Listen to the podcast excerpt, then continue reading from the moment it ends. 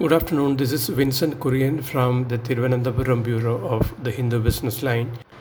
Here is the weather for today, November 11th, Wednesday, based on the afternoon conditions.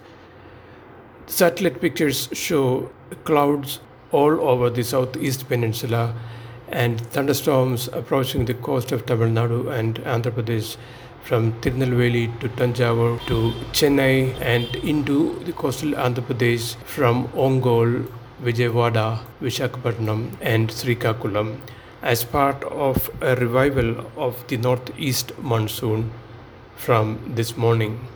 India Meteorological Department has said that an easterly trough is already located over west central Bay of Bengal, piloting these showers, and the trough runs from North Andhra Pradesh coast down to Sri Lanka coast, and this trough will move further west, that is towards the coast, bringing scattered to fairly widespread rainfall accompanied with thunderstorm and lightning and isolated heavy falls over Tamil Nadu, Puducherry, and coastal Andhra Pradesh today and tomorrow. That's Wednesday and Thursday.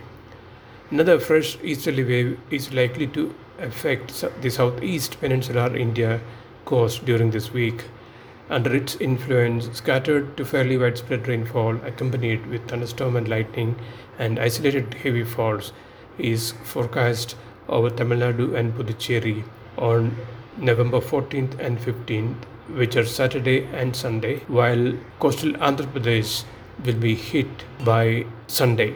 Mainly easterly winds prevail over the entire country, under whose influence a gradual rise in minimum temperatures, that is, night temperatures, is expected over northwest India by 2 to 3 degrees Celsius and over east central and south peninsular India by 2 to 4 degrees Celsius during the next three days.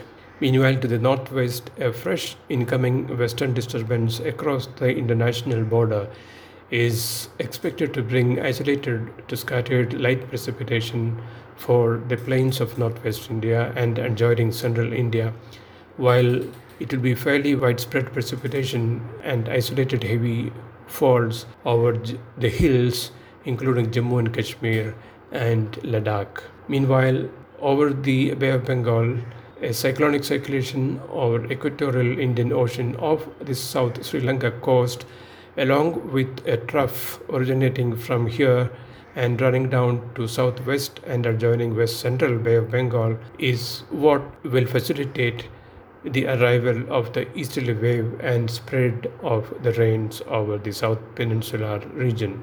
Thank you.